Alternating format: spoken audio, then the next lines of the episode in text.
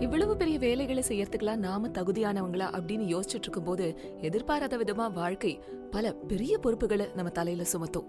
அப்படித்தான் வந்தியத்தேவனுக்கும் தான் தொடங்கின பயணத்துல மிகப்பெரிய பொறுப்புகள்லாம் வந்து சேர்ந்துச்சு. ஆதித்த கரிகாலனுக்கு அப்புறமா குந்தவை தந்த பொறுப்பையும் ஏத்துக்கிட்டு இலங்கைக்கு கிளம்பி போனான் வந்தியத்தேவன். அவன் கிளம்பி போன சமயத்துல தஞ்சாவூர்ல என்னாச்சு? தெரிஞ்சுக்கலாம். கதை போமால கல்கியின் பொன்னியின் செல்வன் கேட்டுட்டு இருக்கீங்க நான் உங்க கிரண்யா.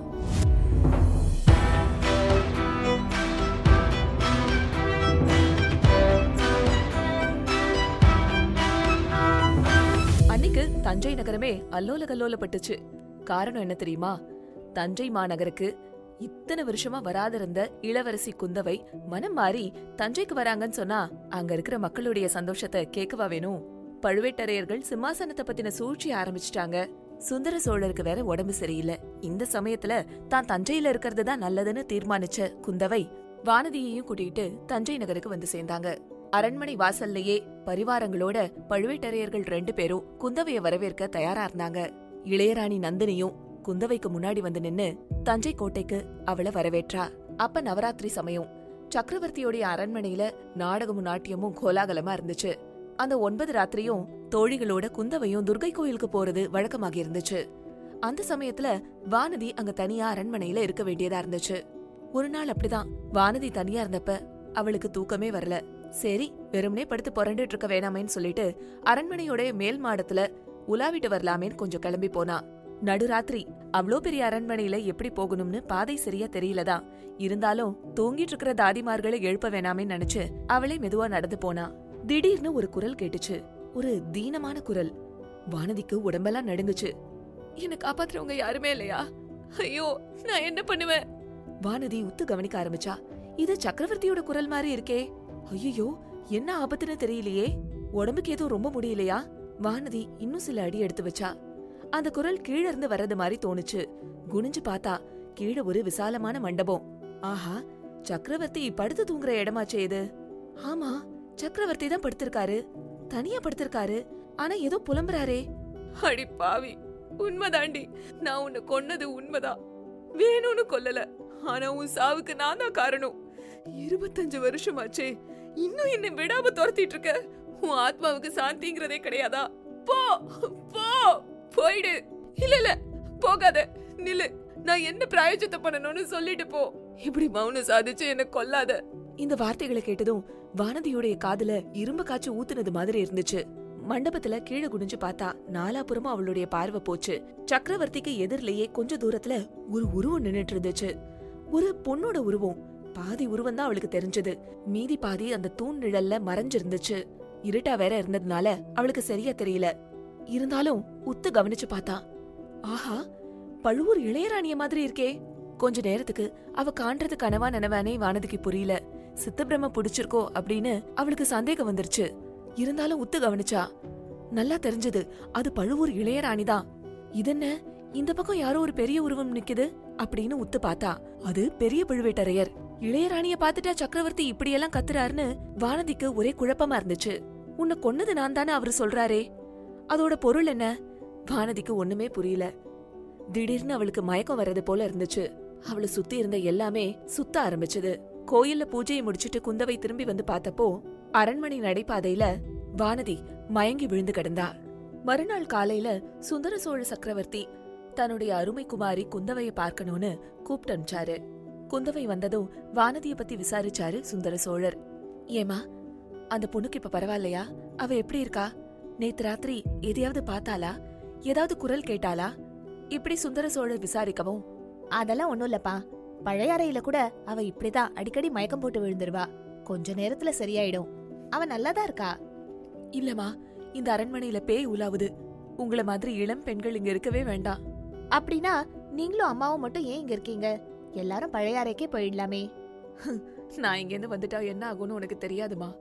கொடும்பாளூர் கட்சியும் பழுவேட்டரையர் கட்சியும் முட்டி மோதிப்பாங்க. நூறு வருஷமா இவங்க ரெண்டு பேருக்கும் இருக்கிற பகை உனக்கு தெரியாதா? அப்பா இந்த ரெண்டு கட்சியில பழுவேட்டரையர்கள் கட்சி உங்களுக்கு எதிரா சதி செய்றாங்க. உங்க பசங்களுக்கு பட்டம் இல்லாம பண்ணிட்டு சித்தப்பா மதுராந்தகனுக்கு பட்டம் கட்ட பாக்குறாங்க.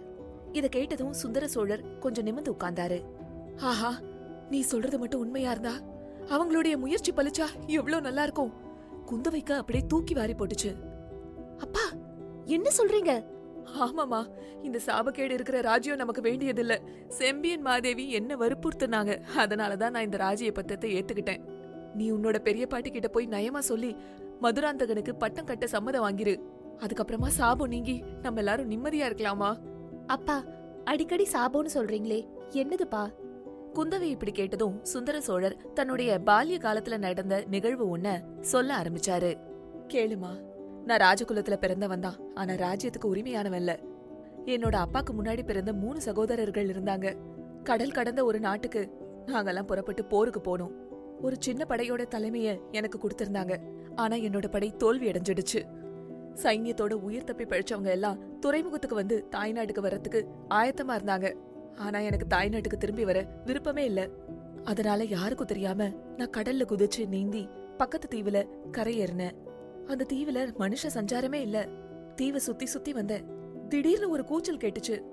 ஒரு இளம் பெண் கத்திக்கிட்டே ஓடி வந்துட்டு இருந்தா. அவ பின்னாடி ஒரு பயங்கரமான கரடி அவளை துரத்தி வந்துட்டு இருந்துச்சு. என் கையில இருந்த ஈட்டியை எடுத்து கரடிய மறிச்சு நான் தாக்குனேன். வேலால குத்தி கொன்ன அவ பயந்து போய் ஒரு தென்னை மரத்துக்கு பின்னாடி ஒளிஞ்சிட்டு இருந்தா. அவ காட்டுல வாழற பொண்ணு. இந்த உலகத்தோட நாகரிக வாழ்க்கையை பத்தி தெரியாதவ. அவகிட்ட பேசலாம்னு நான் அவ பக்கத்துல போனேன். ஆனா அவ என்ன பாத்துட்டு மறுபடியும் ஓட ஆரம்பிச்சா. கொஞ்ச நேரத்துக்குலாம் வயசான ஒருத்தனை தன்னோட கூட்டிட்டு வந்தா.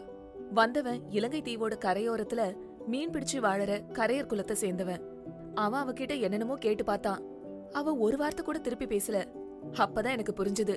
அவளுக்கு வாய் பேச வராது காதும் கேட்காதுன்னு. அவ மேல எனக்கு இருந்த பாசம் ரெண்டு மடங்கா மாறுச்சு. கொஞ்ச நாள் நான் அந்த தீவுலயே தங்கி இருந்தேன் நாங்க ரெண்டு பேரும் நெருங்கி பழகணும். காதலிக்க ஆரம்பிச்சோம். எனக்கு அந்த தீவு சொர்க்க பூமியா தான் இருந்துச்சு. தாய்நாட்டுக்கு திரும்பி வரணும்ன்ற எண்ணமே எனக்கு வரல. ஆனா இதுக்கெல்லாம் ஒரு முடிவு வந்துச்சு. திடீர்னு ஒரு நாள் ஒரு கப்பல் அந்த தீவுக்கு வந்துச்சு. அதுல இருந்து இறங்கினவங்க என்ன தேடினாங்க. நான் அந்த தீவுல இருந்த சமயத்துல சோழ நாட்டுல எதிர்பார்க்காத பல விஷயங்கள் நடந்து முடிஞ்சிருந்தது. ஒரு பெரிய ராஜ்யமே எனக்காக காத்துட்டு இருந்துச்சு. ஆனா அந்த அழகான தீவையும் என் மனம் கவர்ந்த அந்த ஊமை ராணியையும் விட்டுட்டு வர எனக்கு மனசே வரல. வேற வழி இல்லையே போய் தான் தீரணும். திரும்பி வரேன்னு சொல்லிட்டு நான் கப்பல்ல புறப்பட்டு போனேன்.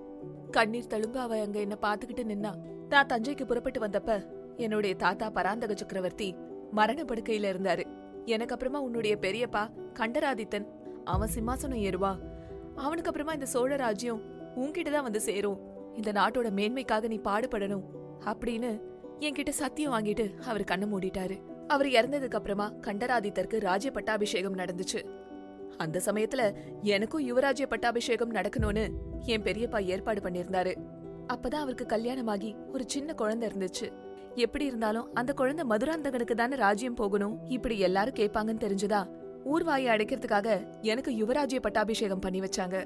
நானும் என்னுடைய பெரியப்பாவும் சேர்ந்தா போல ஜனங்களுக்கு காட்சி தரணும்னு அரண்மனையோட மேல் மாடத்துக்கு வந்து நின்னோம். கீழே ஜனங்கள்லாம் கூடி நின்னுட்டு இருந்தாங்க அப்ப அவங்களுக்கு நடுவுல நான் ஒரு முகத்தை பார்த்தேன். ஆமா அந்த ஊமை ராணியோட முகம்தான் அது. அவ என்னையே பரிதாபமா பாத்துட்டு இருந்தா இந்த விஷயம் எல்லாம் என்னோட அருமை நண்பன் அனிருத்தனை தவிர வேற யாருக்கும் தெரியாது. அவன்கிட்ட சொல்லி நான் அவளை கூட்டிட்டு வர சொன்னேன். அவங்க ஊரெல்லாம் தேடிட்டு கோடிக்கரையில கலங்கரை விளக்க காவலன் வீட்ல ஒரு ஊமை பெண் இருக்கிறதா கண்டுபிடிச்சாங்க. அவ பித்து பிடிச்சவ மாதிரி இருந்தாளாம். அவ தஞ்சாவூருக்கு வரவே மாட்டேன்னு சொல்லிட்டாளாம். இது அவங்க சொன்னதும் நான் அனிருதனோடு சேர்ந்து கோடியக்கரைக்கு புறப்பட்டேன். அன்னைக்கு அமாவாசை. அந்த ஊமை பெண் கலங்கரை விளக்கத்தோட உச்சியில இருந்து கடல்ல தலைகீழா விழுந்தத ரெண்டு பேர் பார்த்ததா என்கிட்ட சொன்னாங்க. எவ்வளவோ தேடி பார்த்தோம். அவ கிடைக்கவே இல்ல. கடல் அவள விழுங்கிடுச்சு. இது கேட்டதும் என் நெஞ்சில ஈட்டியே பாஞ்சிருச்சு. தஞ்சை கோட்டைக்கு திரும்பி வந்தேன். ராஜாங்க காரியத்துல மனசு செலுத்த ஆரம்பிச்சேன். போர்க்களங்களுக்கு போனேன். உங்க அம்மாவை கல்யாணம் பண்ணிக்கிட்டேன். உங்களை எல்லாம் பெத்தெடுத்தேன். ஆனா குந்தவை செத்துப்போன போன அந்த பாவியை என்னால அடியோட மறக்கவே முடியல. ரொம்ப காலமா கலங்கரை விளக்கத்துல இருந்து யாரோ குதிச்சு சாகுற மாதிரி எனக்கு கனவு வந்துட்டே இருந்துச்சு. அந்த ஊமச்சியோட ஆவி என்னை விட்டு வைக்கல. இப்போவும் என் முன்னாடி வந்து என்ன பயமுறுத்துது. செத்து போனவங்க திரும்பி வருவாங்கன்னு நீ நம்ப மாட்டமா ஆனா அதோ அந்த தூணுக்கு பக்கத்துல குத்து விளக்குக்கு பின்னாடி அந்த பாவியோட ஆவி நேத்து நள்ளிரவுல வந்து நின்னுச்சு. என் கண்ணுல நான் பார்த்தேன். இதெல்லாம் என்னுடைய பிரம்மைன்னு நீ சொல்லலாம். நீ வேணா வானதியை கேட்டு பாரு. அவ எதையோ பார்த்து பயந்ததுனால தானே கீழே மயங்கி விழுந்தா? இப்படி சுந்தர சோழர் பரபரப்பா சொல்லி முடிச்சாரு. இது மட்டும் இல்லமா காவேரி நதியில நீங்கெல்லாம் சின்ன பிள்ளைங்களா இருக்கும்போது ஒரு நாள் நாமெல்லாம் ஓடத்துல போயிட்டு இருந்தோம். அப்ப உன்னோட தம்பி அருண்மொழிவர்மன் திடீர்னு காணாம போயிட்டான். எல்லாரும் திகைச்சு போயிட்டோம். குழந்தை தண்ணியில விழுந்துட்டான்னு நாமெல்லாம் பதறி தேடிட்டு இருந்தப்ப வெள்ள புடவை கட்டின ஒரு பெண் காவிரி நதி வெள்ளத்துல இருந்து வெளியே வந்து குழந்தைய எடுத்து கொடுத்தா. குழந்தைய வாங்கிக்கிட்டதும் அவ மறைஞ்சு போயிட்டா. நீங்க எல்லாரும் அந்த காவேரி தாயே தான் வந்து குழந்தைய காப்பாத்தி கொடுத்ததா சொன்னீங்க. ஆனா என் கண்ணுக்கு அந்த ஊமை ராணி தான் குழந்தைய எடுத்து கொடுத்ததா தோணுச்சு. அன்னைக்கும் நான் மயக்கம் போட்டு விழுந்தேன். உனக்கு ஞாபகம் இருக்கா? உன்னுடைய அண்ணன் ஆதித்த கரிகாலனுக்கு இளவரசப்பட்டினம் சூட்டின நாள் அன்னைக்கு அந்த புறத்துல இருக்கிற தாய்மார்கள் கிட்ட எல்லாம் ஆசிர்வாதம் வாங்கணும்னு வந்தான் இல்லையா? அவனுக்கு பின்னாடி நானும் வந்தேன். அந்த ஊமை ராணியோட ஆவி பெண்கள் மத்தியில நின்னு கரிகாலனை உத்து பாக்குறத நான் பார்த்தேன். அப்பவும் எனக்கு மயக்கம் வந்துச்சு. தலை சுத்தி கீழே விழுந்துட்டேன். யோசிச்சு பார்த்தப்பதான் எனக்கு ஒரு விஷயம் புரிஞ்சுது. அவ என்ன எச்சரிக்கை பண்றா. என்ன கொன்னியே. அத நான் மன்னிக்கிறேன். ஆனா நீ மறுபடியும் பாவம் பண்ணாத. ஒருத்தனுக்கு சேர வேண்டிய ராஜ்யத்தை உன் பிள்ளைங்களுக்கு தூக்கி கொடுக்காதன்னு அவ சொல்றத நான் புரிஞ்சுகிட்டேன். குந்தவை இந்த ராஜ்யம் நமக்கு வேண்டாமா? இதுல சாபம் இருக்கு. நான் உயிரோட இருக்கும் போதே மதுராந்தகனுக்கு பட்டம் கட்டிடணும். அதுக்கப்புறமா ஆதித்தன் காஞ்சியில கட்டியிருக்கிற பொன் மாளிகைக்கு போய் நான் மன நிம்மதியோட இருப்பேன். இதெல்லாம் கேட்ட குந்தவைக்கு என்ன சொல்றதுனே புரியல. சரிப்பா நீங்க அலட்டிக்காம கொஞ்ச நேரம் படுத்து தூங்குங்க. உங்களுக்கு ஓய்வு அவசியம். அப்படின்னு சொல்லிட்டு தன்னுடைய மண்டபத்துக்கு கிளம்பி போனா. தன்னோட அப்பாவுக்கும் சகோதரர்களுக்கும் விரோதமா ஏதோ ஒரு பயங்கரமான மந்திர சூழ்ச்சி நடக்கிறதா குந்தவைக்கு ஆழமா தோணுச்சு. மறுநாள் பழுவேட்டரையருடைய மாளிகைக்கு போய் நந்தினிய பார்க்கணும்னு குந்தவை மனசுல நினைச்சுக்கிட்டா. குந்தவை தன்னுடைய அரண்மனைக்கு வரப்போறான்னு தெரிஞ்சதுமே பெரிய பழுவேட்டரையருடைய எரிச்சல் பல மடங்கு அதிகமாச்சு. அந்த அறைக்கு எதுக்கு இங்க வரணும்? அவ வர சமயம் நான் இந்த அரண்மனையில இருக்க முடியாது. எனக்கு மழப்பாடியில கொஞ்சம் வேலை இருக்கு. நான் போயிட்டு வரேன். இப்படி சொல்லிட்டு அவரு நந்தினி கிட்ட இருந்து புறப்பட்டு போனாரு. அந்த சமயம் சம்புவரையர் மகன் கந்தமாறனும் நந்தினியுடைய பொறுப்புல சிகிச்சை பெற்று வரதா குந்தவை கேள்விப்பட்டிருந்தா. குந்தவை தேவி தன்னை பார்க்க வராங்கன்னு தெரிஞ்சுக்கிட்ட உடனே கந்தமாறனுக்கு ஒரே பரபரப்பு. இளைய பிராட்டியே தன்னை பார்க்க வராங்கன்னா அது எவ்வளவு பெருமையான விஷயம். கந்தமாறன் மெய்மறந்து போனா கொஞ்ச நேரம் ரெண்டு பேரும் பேசிட்டு இருந்தாங்க. அதுக்கப்புறம் வந்தியத்தேவனை பத்தி பேச்சு வந்துச்சு. மார்பிள குத்திருந்தா கூட பரவாயில்ல. துரோகி என் முதுகுல குத்திட்டு போயிட்டான்னு கந்தமாறன் வந்தியத்தேவனை பத்தி சொல்லி வருத்தப்பட்டான் அதெல்லாம் இருக்கட்டும். கோட்டைக்கு வெளியில அந்த பூக்காரம்மா வீட்டுக்கு எப்படி போய் சேர்ந்தீங்க? அதுதான் எனக்கும் விளங்கல. ஒரே மர்மமா இருக்கு. அந்த அம்மாவுக்கு பேச வராது. அவங்களையும் என்னால எதுவும் கேட்க முடியல. அவங்களுக்கு சேந்த அமுதன்னு ஒரு பையன் இருக்கானா? அவனையும் அண்ணில இருந்து காணுமா? இந்த பழுவூர் வீரர்கள் சேர்ந்து என் நண்பன் வந்தியத்தேவனை பிடிச்சிட்டு வர வரைக்கும் நாம காத்துட்டு இருக்கணும் இப்படி கந்தமாறன் சொல்லி முடிக்கவும் அந்த சமயத்துல அரண்மனையுடைய தாதி ஒருத்தி ஓடி வந்து அம்மா அம்மா ஒற்ற அகப்பட்டுக்கிட்டாமா பிடிச்சிட்டு வராங்க அப்படின்னு கத்துனா. குந்தவை நந்தினி கந்தமாறன் எல்லாரும் சேர்ந்து அரண்மனையோட மேல் மாடத்துக்கு வந்தாங்க. அங்க இருந்து பார்த்தாங்க. வேல் பிடிச்ச வீரர்கள் மத்தியில ஒரு மனிதனை கட்டி இழுத்துட்டு வந்தாங்க. அவன் வேற யாரும் இல்ல. வைத்தியருடைய மகன் பினாகபாணி தான். அவனை பார்த்ததும் தான் குந்தவைக்கு உயிரே வந்துச்சு. எங்க வந்தியத்தேவன் தான் அகப்பட்டுக்கிட்டானோன்னு குந்தவை பயந்து போயிட்டா. இது என்ன பைத்தியக்காரத்தனம்? இவனை ஏன் பிடிச்சு இழுத்துட்டு வராங்க? இவன் பழையாறையுடைய வைத்தியர் மகன் தானே. இவனை நான் தான் கோடியக்கரைக்கு மூலிகை எடுத்துட்டு வரதுக்காக அனுப்பியிருந்தேன். இவனை எதுக்காக பிடிச்சிட்டு வராங்க? எங்க? பழுவேட்டரையர்கிட்ட நானே கேக்குறேன். இப்படி சொல்லிட்டு சின்ன பழுவேட்டரையருடைய மாளிகைக்கு போய் குந்தவை அவரை சந்திச்சா. வைத்தியருடைய மகன் தான் அனுப்புன ஆள்னு சொன்னா. இருந்தாலும் சின்ன பழுவேட்டரையர். அவன் ஒற்றனா இருக்கலான்னு சந்தேகப்பட்டாரு. அவனை மட்டும் இல்லாம வந்தியத்தேவனையும் தான் தான் அனுப்புனதாகவும் அவன் ஒற்றன் இல்லனும் குந்தவை புரிய வைக்க முயற்சி பண்ணா. ஆனா இது எதையும் சின்ன பழுவேட்டரையர் ஒத்துக்க தயாரா இல்ல.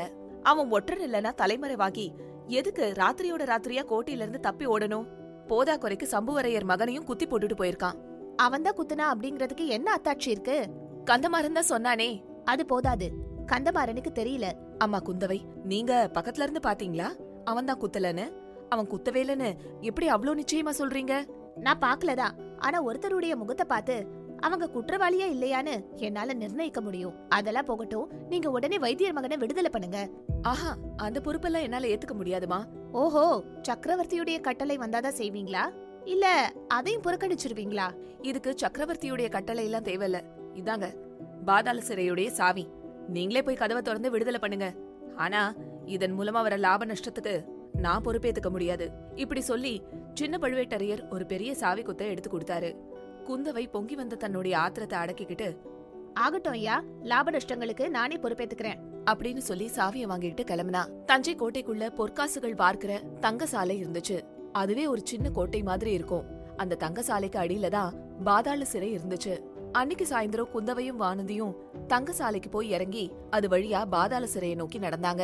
அங்கந்த அறைகள்ல சில பேரை பூட்டி வச்சிருந்தாங்க. சில பேர் தீன குரல்ல முனகிட்டு இருந்தாங்க. இந்த குரல்களுக்கு மத்தியில விந்தையா பாட்டு பாடுற ஒரு இனிமையான குரல் கேட்டுச்சு. யாருன்னு போய் பார்த்தப்ப அந்த சிறையில சேந்தன முதன் இருந்தான். பாடிட்டு இருந்தது நீதானா? ஆமாமா நான் தான் உனக்கு உறவுக்காரங்க யாரும் இல்லையாப்பா? எங்க அம்மா மட்டும் இருக்காங்கம்மா. தஞ்சை கோட்டைக்கு வெளியில தாமரை குளத்துக்கு பக்கத்துல எங்க வீடு. ஓஹோ அவங்க பேர் என்ன? வாணி அம்மை. சரி நான் அந்த அம்மாவை பார்த்து நீங்க உற்சாகமா இருக்கிறேன்னு சொல்றேன். வேண்டாமா அவங்களுக்கு காதும் கேட்காது வாய் பேசவும் முடியாது. அப்படின்னா நீதான் சேந்தன முதனா? அப்படின்னு வியப்போட கேட்டா குந்தவை. ஆமாமா இந்த ஏழையோட பேர் உங்களுக்கு தெரிஞ்சிருக்கே. சரி என்ன குற்றத்துக்காக உன்னை கூட்டிட்டு வந்திருக்காங்க இங்க? ஒருத்தனுக்கு உதவி செஞ்ச குத்தத்துக்காக என்ன பிடிச்சிட்டு வந்து இந்த சிறையில போட்டிருக்காங்கம்மா. தஞ்சை கோட்டை வாசல்ல ஒரு நாள் வெளியில இருந்து வந்த ஒரு பிரயாணிய பார்த்தேன். அவன் ராத்திரி தங்கறதுக்கு இடம் கேட்டான் என் வீட்டுக்கு கூட்டிட்டு போனேன். ஆனா அவன் ஒற்றன்னு நான் நினைச்சு பார்க்கவே இல்ல. அவருடைய பேர் என்னன்னு தெரியுமா? அவனோட பேரு வந்தியத்தேவன் அவன் சொன்னான். பழைய வானர் குலத்தை சேர்ந்தவன்னு சொன்னான். குந்தவையும் வானதியும் இத கேட்டதும் ஒருத்தர் ஒருத்தர் பாத்துக்கிட்டாங்க சேந்தன் அமுதன் கிட்ட நடந்த விவரங்கள் எல்லாத்தையும் கேட்டு தெரிஞ்சுக்கிட்டாங்க. வந்தியத்தேவனை கோட்டை வாசல்ல சந்திச்சதுல இருந்து பழுவூர் ஆட்கள் தன ஆத்தங்கரையில பிடிச்சுக்கிட்டது வரைக்கும் எல்லாத்தையும் சொல்லி முடிச்சா சேந்தன் அமுதன். யாரோ ஒரு முன்ன பின்ன தெரியாத வழிபோக்கனை நம்பி நீ எதுக்காக இவ்ளோ தூரம் உதவி பண்ண? இப்படி வானதி கேட்டதுக்கு சில பேரை பார்த்தா உடனே நமக்கு பிடிச்சு போயிடுது. அவங்களுக்காக உயிரையும் கொடுக்கலான்னு தோணுது. காரணம் நான் என்னத்தம்மா சொல்லுவேன்? இன்னும் சில பேரை பார்த்தா அவங்கள கொன்னுடலான்னு தோணும். இன்னைக்கு ஒரு மனுஷனோட என்ன கொஞ்ச நேரம் அடைச்சு வச்சிருந்தாங்க. அவன் மேல எனக்கு வந்த ஆத்திரத்துக்கு அளவே இல்ல. நல்ல வேளையா கொஞ்ச நேரத்துக்கு முன்னாடி பழுவூர் இளையராணியுடைய ஆட்கள் வந்து அவனை விடுதலை பண்ணி கூட்டிட்டு போனாங்க. ஓ அப்படியா? அவ்வளவு அவசரமா விடுதலை பண்ணிட்டு போனாங்களே. அவன் யாருன்னு உனக்கு தெரியுமா? தெரியாம என்னமா யாரோ பழைய அறை வைத்தியர் மகனா? அது சரி. அவனை கொன்னுடலாம் அப்படிங்கிற அளவுக்கு உனக்கு ஏன் கோவம் வந்துச்சு? கோடியக்கரையில என் மாமன் பொண்ணு பூங்குழலி இருக்கா? அவளை பத்தி இவன் தகாத வார்த்தைகள்லாம் சொன்னா. அதனாலதான் எனக்கு எரிச்சல் ஆயிடுச்சு இருந்தாலும் ஒரு நல்ல செய்தியும் சொன்னா. என்னுடைய நண்பன் வந்தியத்தேவன் கூட தான் இவன் கோடியக்கரைக்கு போயிருக்கான். அங்கதான் இவன் என் சிநேகிதனுக்கு துரோகம் பண்ணி பழுவூர் ஆட்கள் கிட்ட அவனை பிடிச்சு கொடுக்க பாத்திருக்கான் ஆனா அது முடியல. என் நண்பன் தப்பிச்சுக்கிட்டு இலங்கைக்கு போயிட்டானா? பூங்குழலி அவனை ராத்திரியோட ராத்திரியா படகுல ஏத்தி கடல்ல இலங்கை தீவுக்கு கூட்டிட்டு போயிட்டாலாம் பழுவூர் ஆட்கள் நல்லா ஏமாந்தாங்க. காட்டி கொடுக்க நினைச்ச இந்த படுபாவையும் ஏமாந்தான். இது கேட்டதும் வானதிக்கும் குந்தவைக்கும் அளவில்லாத மகிழ்ச்சி. சின்ன பழுவேட்டரையர்கிட்ட சொல்லி சேந்தன முதனை விடுதலை பண்றதா குந்தவை சொன்னா. அதுக்கு சேந்தன முதன் உடனே அப்படி பண்ண வேணாம். பக்கத்து அறையில ஒரு மனுஷன் இருக்கான். அவன் என்கிட்ட தினம் நூறு தடவை நீ எனக்கு ஒரு பாட்டு சொல்லிக் கொடு.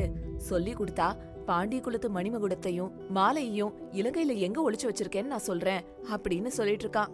அந்த ரகசியத்தை தெரிஞ்சுக்கிற வரைக்கும் நான் இங்கேயே இருக்க ஆசைப்படுறேன் தேவி அப்படின்னு சொன்னா சேந்தனமுதன் இங்க இந்த மாதிரி நிறைய பைத்தியங்களை அடைச்சு வச்சிருக்காங்க. உனக்கும் இதே போல பித்து பிடிக்கிற வரைக்கும் இங்கேயே இருக்கணும்னு சொல்றியா?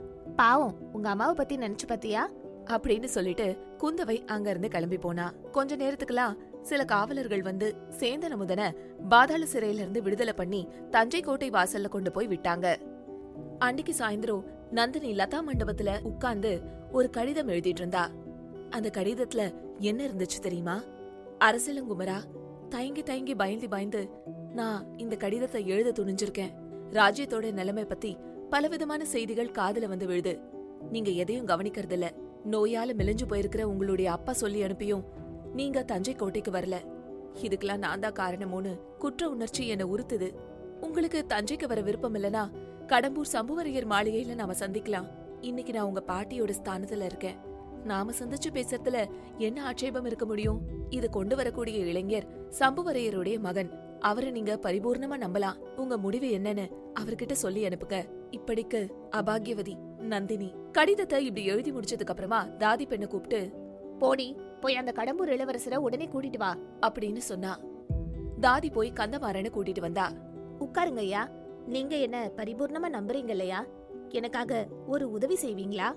என்னால முடியிற காரியம் எதுவா இருந்தாலும் உடனே செய்ய சித்தமா இருக்கம்மா.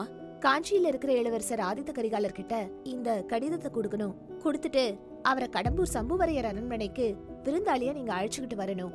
தேவி என்ன இப்படி சொல்றீங்க? உங்க கணவரும் என்னுடைய அப்பாவும் இன்னும் சில சோழ நாட்டு பிரமுகர்களும் ராஜ்யத்தை பத்தி செஞ்சுட்டு வர ஏற்பாடெல்லாம் உங்களுக்கு தெரியும் தானே? நல்லா தெரியும். அதை விட இன்னும் நிறைய விஷயங்கள் தெரியும். ஐயா உங்க குடும்பமும் என் குடும்பமும் இன்னும் பல பெரிய குடும்பங்களும் பெரிய அபாயத்தோட வாசல்ல இன்னைக்கு நின்னுட்டு இருக்கோம் இதுக்கெல்லாம் காரணம் யாருன்னு தெரியுமா? இன்னைக்கு மத்தியானம் இங்க விருந்தாளியா வந்திருந்தாளே. அந்த பாதகி தான் ஐயோ இளைய பிராட்டி குந்தவையா சொல்றீங்க? அந்த நாகப்பாம்பை தான் சொல்றேன். பாம்பின் கால் பாம்பறியும். குந்தவையுடைய சூழ்ச்சி இந்த நந்தனிக்கு தான் தெரியும். உங்க சிநேகிதன் வந்தியத்தேவனை அவ இலங்கைக்கு அனுப்பியிருக்கா. எதுக்காக தெரியுமா? மூலிகை எடுத்துட்டு வரத்துக்குன்னு சொல்றதெல்லாம் வெறும் பொய். சுந்தர சோழர் பிழைக்கணும்ல அவ ஒன்னும் தவம் கிடக்கல. அவளை பொறுத்த வரைக்கும் மதுராந்தகர் பட்டத்துக்கு வரக்கூடாது. ஆதித்த கரிகாலரும் பட்டத்துக்கு வரக்கூடாது. அவளோட அருமை தம்பி அருண்மொழிவர்மன் தான் வரணும். இதுதான் அவளோட எண்ணம். ஏன்னா அருண்மொழி இவ சொன்ன பேச்சு கேட்பான். அவனை இஷ்டம் போல ஆட்டி வைக்கலான்னு இவளுக்கு எண்ணம். அப்புறம் என்ன? சோழ சாம்ராஜ்யத்தோட சக்கரவர்த்தினி குந்தவை தானே சக்கரவர்த்தி யாரு தெரியுமா? உங்க சிநேகிதன் வந்தியத்தேவன். ஆஹா அப்படியா சொல்றீங்க? ஆமா குந்தவையுடைய தந்திரத்தை பத்தி உனக்கு தெரியாது. அத மாற்று தந்திரத்தால தான் வெல்ல முடியும். நீ உதவி செஞ்சா நாம இத முறியடிக்கலாம். இதோ இந்த ஓலையை நீ சர்வ ஜாக்கிரதையா எடுத்துட்டு போய் ஆதித்த கரிகாலர் கிட்ட கொடுக்கணும். நந்தினியுடைய அழகுல மயங்கி போயிருந்த கந்தமாறன் ஓலைய கையில வாங்கிக்கிட்டான். உங்களுக்காக நான் எது வேணாலும் செய்வேன். அப்படின்னு அவன் சொல்லிட்டு இருந்தப்ப அங்க சடசடன்னு ஒரு சத்தம் கேட்டுச்சு. பழுவேட்டரையர் வேகமா வந்துட்டு இருந்தாரு. அவ்வளோ பரபரப்பா வந்தவர் நந்தினியுடைய குரலை கேட்டதும் அப்படியே மெழுகா உருக்கி போயிட்டாரு. எங்க நீங்க வரத்துக்கு இன்னும் அதிக நேரம் ஆயிடுமோன்னு நான் பார்த்தேன். நல்ல வேலையா வந்துட்டீங்க. இப்படி குழஞ்சு குழஞ்சு பேசினா நந்தினி. ஆமாமா போன காரியம் முடிஞ்சிருச்சு. அதான் திரும்பிட்டேன். ஆ இவன் கந்தமாறன்ல? இவன் இங்க என்ன பண்றான்? பிரபு இவரு ஊருக்கு போறேன்னு சொல்றாரு. இவர்கிட்ட ஓலை ஒண்ணு கொடுத்து அனுப்பணும்னு ஆசைப்படுறேன். கொடுக்கலாம் இல்லையா? ஓலையா யாருக்கு? காஞ்சியில இருக்கிற ஆதித்த கரிகாலருக்கு பழுவேட்டரையர் நந்தினியையும் கந்தமாறனையும் சந்தேக கண்ணால பார்த்து "அ, இளவரசருக்கு ஓலையா? நீ எழுதுறியா? எதுக்கு? இளைய பிராட்டி தம்பிக்கு ஓலை எழுதி இவரோட சிநேகிதன் வந்தியத்தேவன் கிட்ட கொடுத்து அனுப்பியிருக்கா. பழுவூர் இளையராணி ஏன் அண்ணனுக்கு ஓலை எழுதி அனுப்ப கூடாது? அதான் இவர்கிட்ட கொடுத்து அனுப்ப போறேன். பழுவேட்டரையருக்கு நந்தினி சொல்றது ஒண்ணுமே புரியல. நாம அதெல்லாம் அப்புறமா பேசலாம். இவருடைய பிரயாணம் இப்ப ஏன் நம்மளால தாமதமாகணும் அப்படின்னு சொல்லிட்டு கந்தமாறனை பார்த்து ஐயா காஞ்சி இளவரசர் கிட்ட இந்த ஓலைய நேரு கொண்டு போய் நீங்களே கொடுக்கணும். கொடுத்துட்டு அவர் மறு ஓலை கொடுத்தா அத பத்திரமா என்கிட்ட சேர்ப்பிக்கணும். கடம்பூர் மாளிகைக்கு மறக்காம அவரை கூப்பிடுங்க. இப்படி சொல்லி கந்தமாறனை அனுப்பி வச்சா. கந்தமாறன் போனதுக்கு அப்புறமா பழுவேட்டரையர் நந்தினி உன்னோட காரியங்கள் சிலதெல்லாம் எனக்கு புரியவே இல்ல. ஆதித்த கரிகாலனுக்கு நீ எதுக்காக ஓலை கொடுத்து அனுப்புற? ஏன் கடம்பூர் மாளிகைக்கு அவனை கூப்பிட்டிருக்க? நம்ம யோசனை நிறைவேறத்துக்கு அவன் தானே முதல் எதிரி. இப்படி சொல்லவோ? இல்லல ஆதித்த கரிகாலர் நம்முடைய முதல் விரோதி கிடையாது. அந்த பழையாறை பெண் பாம்பு இருக்காளே குந்தவை. அவ தான் நமக்கு முதல் விரோதி. பிரபு நான் அடிக்கடி ஒரு விஷயத்த சொல்வேன்ல. ஞாபகம் இருக்கா? இந்த இளைய பிராட்டி குந்தவை எல்லாரையும் விலக்கி வச்சுட்டு அவளுடைய தம்பி அருண்மொழிவர்மனை தஞ்சாவூர் சிம்மாசனத்துல ஏத்தி வைக்க தீர்மானம் பண்ணியிருக்கா. அவளுடைய நோக்கத்தை நம்ம நிறைவேற்ற கூடாது. ஆதித்த கரிகாலருக்கு ஏனா ஓலை கொடுத்து அனுப்புனேன்னு இப்பவாச்சும் புரியுதா? அப்படின்னு நந்தினி கேட்டுட்டு அவ பார்த்த பார்வை. அவருடைய நெஞ்ச ஊடுருவி பழுவேட்டரையருடைய அறிவை நிலக்குலைய வச்சது. எதுவுமே புரியலனாலும் ஆ புரியுதுன்னு குழறினாரு அந்த வீரக்கிழவர். நந்தினியுடைய கோரிக்கையை ஏத்துக்கிட்டு சம்புவரையர் மாளிகைக்கு ஆதித்த கரிகாலன் வருவானா? நந்தினி பண்ற சூழ்ச்சி வெளிப்படுமா? அடுத்த எபிசோட்ல சொல்ல காத்துட்டு இருக்கேன். தொடர்ந்து கேளுங்க. கதைப்பூமாவோட இன்ஸ்டா ஹேண்டில உங்க எல்லாரையும் ஃபாலோ பண்ணும்படி மறுபடியும் கேட்டுக்கிறேன். இன்ஸ்டாகிராம் ஹேண்டிலோட லிங்க் இந்த பாட்காஸ்ட் டிஸ்கிரிப்ஷன்ல உங்களுக்காக நான் கொடுத்துருக்கேன். கதை தொடர்பான நிறைய விஷயங்களை இந்த இன்ஸ்டாகிராம் பேஜ்ல உங்களுக்காக நான் ஷேர் பண்ணிட்டு இருக்கேன் அவசியம் ஃபாலோ பண்ணி உங்க சப்போர்ட்டை நீங்க தொடர்ந்து கொடுக்கணும். கதை இது கல்கியின் பொன்னியின் செல்வன். நான் உங்க கிரண்யா.